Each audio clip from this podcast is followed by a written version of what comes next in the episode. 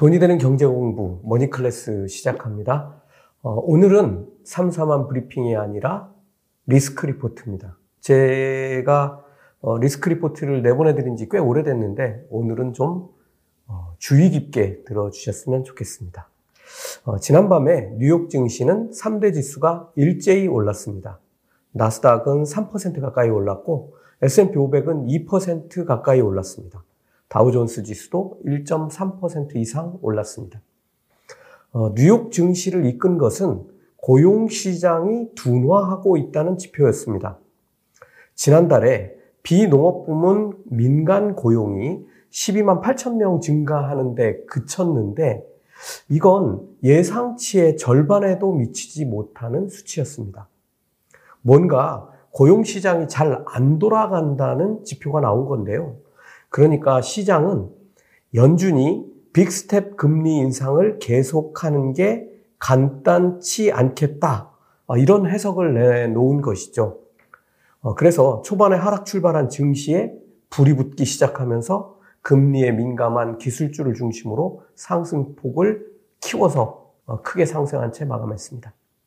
지금 뉴욕 증시를 어제 제가 어, 금이 가는 소리가 들리지만 깨지지도 않는 살얼음판이라고 했습니다. 이거 정말 되게 황당한 표현인데요. 어, 댓글을 보니까 제가 한 말을 잘 알아들으신 분들은 어, 아직은 조금 더 갈 수 있다는 어, 그런 뜻으로 잘 해석하신 분들이 어, 많이 계셨고요. 어, 그런데 제가 마지막에 이런 말을 했습니다. 어, 빅스가 어디까지 하락하는지 눈여겨보고 있다. 어, 이렇게 말씀을 드렸는데요. 이건 살얼음판이 파열음이 나면서 깨지는 순간을 따져보고 있다는 의미였습니다. 왜 그런지는 어, 조금씩 천천히 설명을 해드리도록 하겠습니다.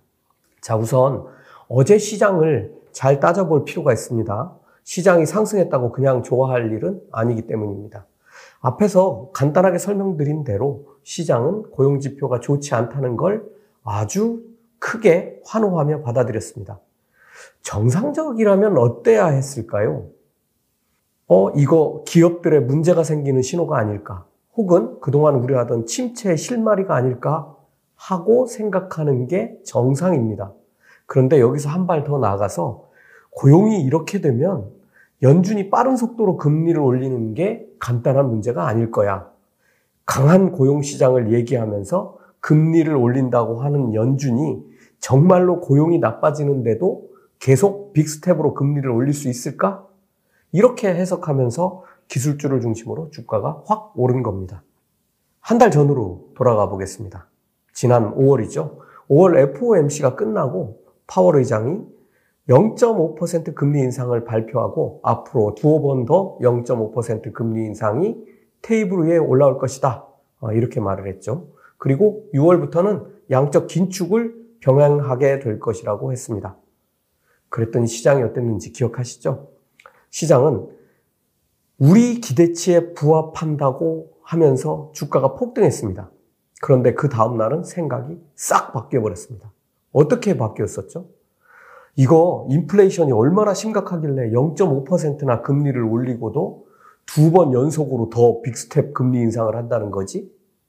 게다가 돈마저 다 걷어들이겠다고? 이거 이러다가 기술주들 다 망하는 거 아니야?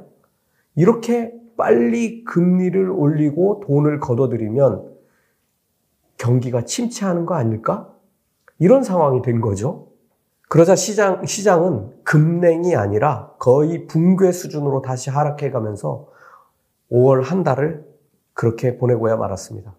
제가 말씀드리고 싶은 것은 시장이 어떻게 해석하느냐에만 집중하다 보면 3% 상승에 환호하고 30% 하락을 뒤집어 쓴다는 말입니다. 좀 냉정하게 시장을 봐야 한다는 뜻이죠. 3주 전에 어, 폭락에 다들 공포감에 젖어 있을 때, 그때 뭐 바닥이 3,000이니, 3,500이니, 3,700은 갔다 와야 되는 거 아니야? 뭐 이런 얘기들 하고 있었죠. 그때 저는 서서히 이제 반등할 것이라고 말씀드렸습니다. 아직은 반등 구간이라는 게 에, 어제나 그제 하락할 때도 말씀을 드렸습니다.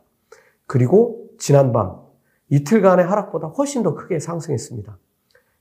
하지만 지금부터는 시장을 조금 냉정한 눈으로 보기 시작해야 될 때라는 말씀을 드리고 있는 겁니다. 이미 바닥에서 10%에서 많게는 20%까지 상승한 종목이 상당합니다. 어, 그리고 그렇게 되니까 많은 사람들이 상승에 취해가고 있습니다. 이제 뭘 봐야 하는지도 봐야 할 때입니다. 어, 제 월가의 황제 제이미 다이먼 JP 모건 체이스 회장이 한마디 했던 걸 소개드렸는데요. 어, 이 말에 어제 그저께죠. 그때는 시장이 움찔했습니다. 다이먼 회장은 양적 긴축이 가져올 효과에 관해 얘기했는데요. 연준이 이번 달부터 3개월간 매달 475억 달러의 국채와 주택 저당 증권을 줄여 나가고 이후로는 950억 달러씩 줄일 계획이라고 어, 이미 발표를 했죠. 그만큼 시중에서 돈이 사라져서 연준으로 들어가게 될 겁니다. 이에 대해 다이먼 회장은 우리는 지금까지 이런 규모의 양적 긴축을 해본 적이 없다라고 하면서 얼마나 큰 폭풍이 닥칠지 우리는 알 수 없다. 이렇게 말했습니다. 다이먼 회장이 지적한 것은 양적 긴축의 규모죠. 2017년부터 2019년까지 대략 6천억 달러 규모의 양적 긴축을 했었는데요. 지금 어, 앞으로 7개월간 올해 안에 5,225억 달러를 거둬들이겠다는 겁니다. 지금 시장이 놓치고 있는 부분이 이런 부분입니다. 오늘은 UBS의 아트캐신 객장 담당 이사, 아, 뭐 가끔 한마디씩 하는데요. 어, 이분이 이와 관련해서 한마디 했습니다. 사람들이 금리 인상, 인상에는 민감하게 반응하면서 양적 긴축은 완전히 무시하고 간과하는 것 같다. 주식시장은 변동성이 커질 것이고 바닥은 아직 오지 않았다. 이렇게 말했습니다. 어, 주가 바닥 논란을 떠나서 어, 뭐 시장은 계속 변하는 거니까요. 지금 시장이 뭘 오판하고 있는지를 잘 말해준 것 같습니다. 그리고 경제나 정치나 생물이어서 시시각각 변하게 되죠. 그 변화 중에서 저는 최근에 가장 주목하는 것이 바이든 대통령이 제롬 파월 연준 의장을 만난 사건입니다. 이걸 왜 사건이라고 하냐면 이 시기를 전후해서 연준 의원들의 스탠스가 조금씩 조금씩 그러다가 확 바뀌기 시작했다는 겁니다. 지난 영상들 제목 찾아보시면 얼마 전에 연준의 이 경착륙으로 전환 중이라는 게 있습니다. 한번 확인해 보세요. 그런데 어제는 라엘 브레이너드 부의장이 6월, 7월 FOMC에서 0.5% 금리 인상은 합리적이다. 이렇게 말하면서 인플레이션 목표치인 2%까지 낮추기 위해 연준이 할 일이 많고 그 전에는 일시정지라는 건 없다. 이렇게 얘기했습니다. 그런데도 시장은 이 말을 완전히 무시하고 고용지표 하나만 보고 달려간 것이죠. 여기서 이런 생각도 들 겁니다. 미국의 중간선거가 얼마 안 남았는데 정말 연준이 시장에 부정적인 그런 일들을 계속 벌일까? 이런 거죠. 제 생각은 이렇습니다. 만약 이런 부정적인 아주 안 좋은 일들을 벌여야 한다면 지금 해야 한다. 그래야 많은 사람들이 우려하는 대로 중간 선거가 코앞에 닥쳤을 때 시장이 망한 상태가 되지 않는다. 이런 겁니다.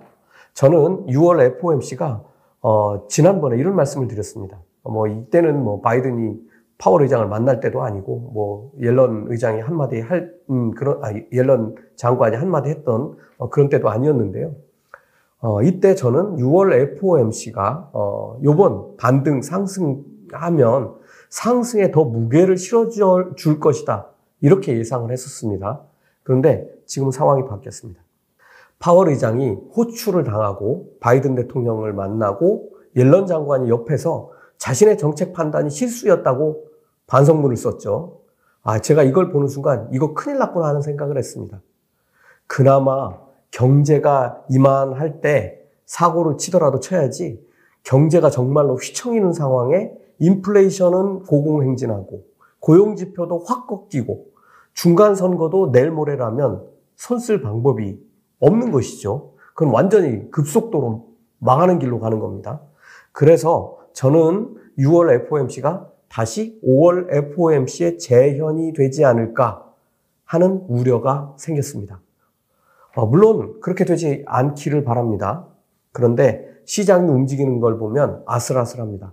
시장은 조금 더 갈 수 있습니다. 이번 반등에서. 그런데 지금도 많이 올라온 상태입니다. 다음 주 10일에는 이벤트가 몰려 있습니다.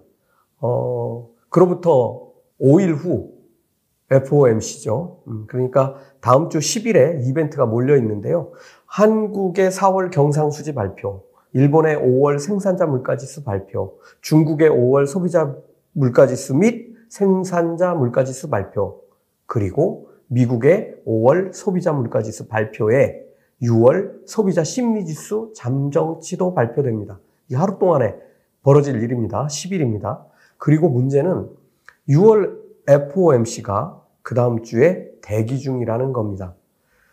어, 투자로 돈을 벌려면 남들이 못 보는 걸 봐야 하고 변화하는 것에서 힌트를 찾아야 하고 남들이 무시하는 걸 주의해서 봐야 하고 제일 중요한 건 먼저 행동하는 겁니다. 머니클래스 마칩니다.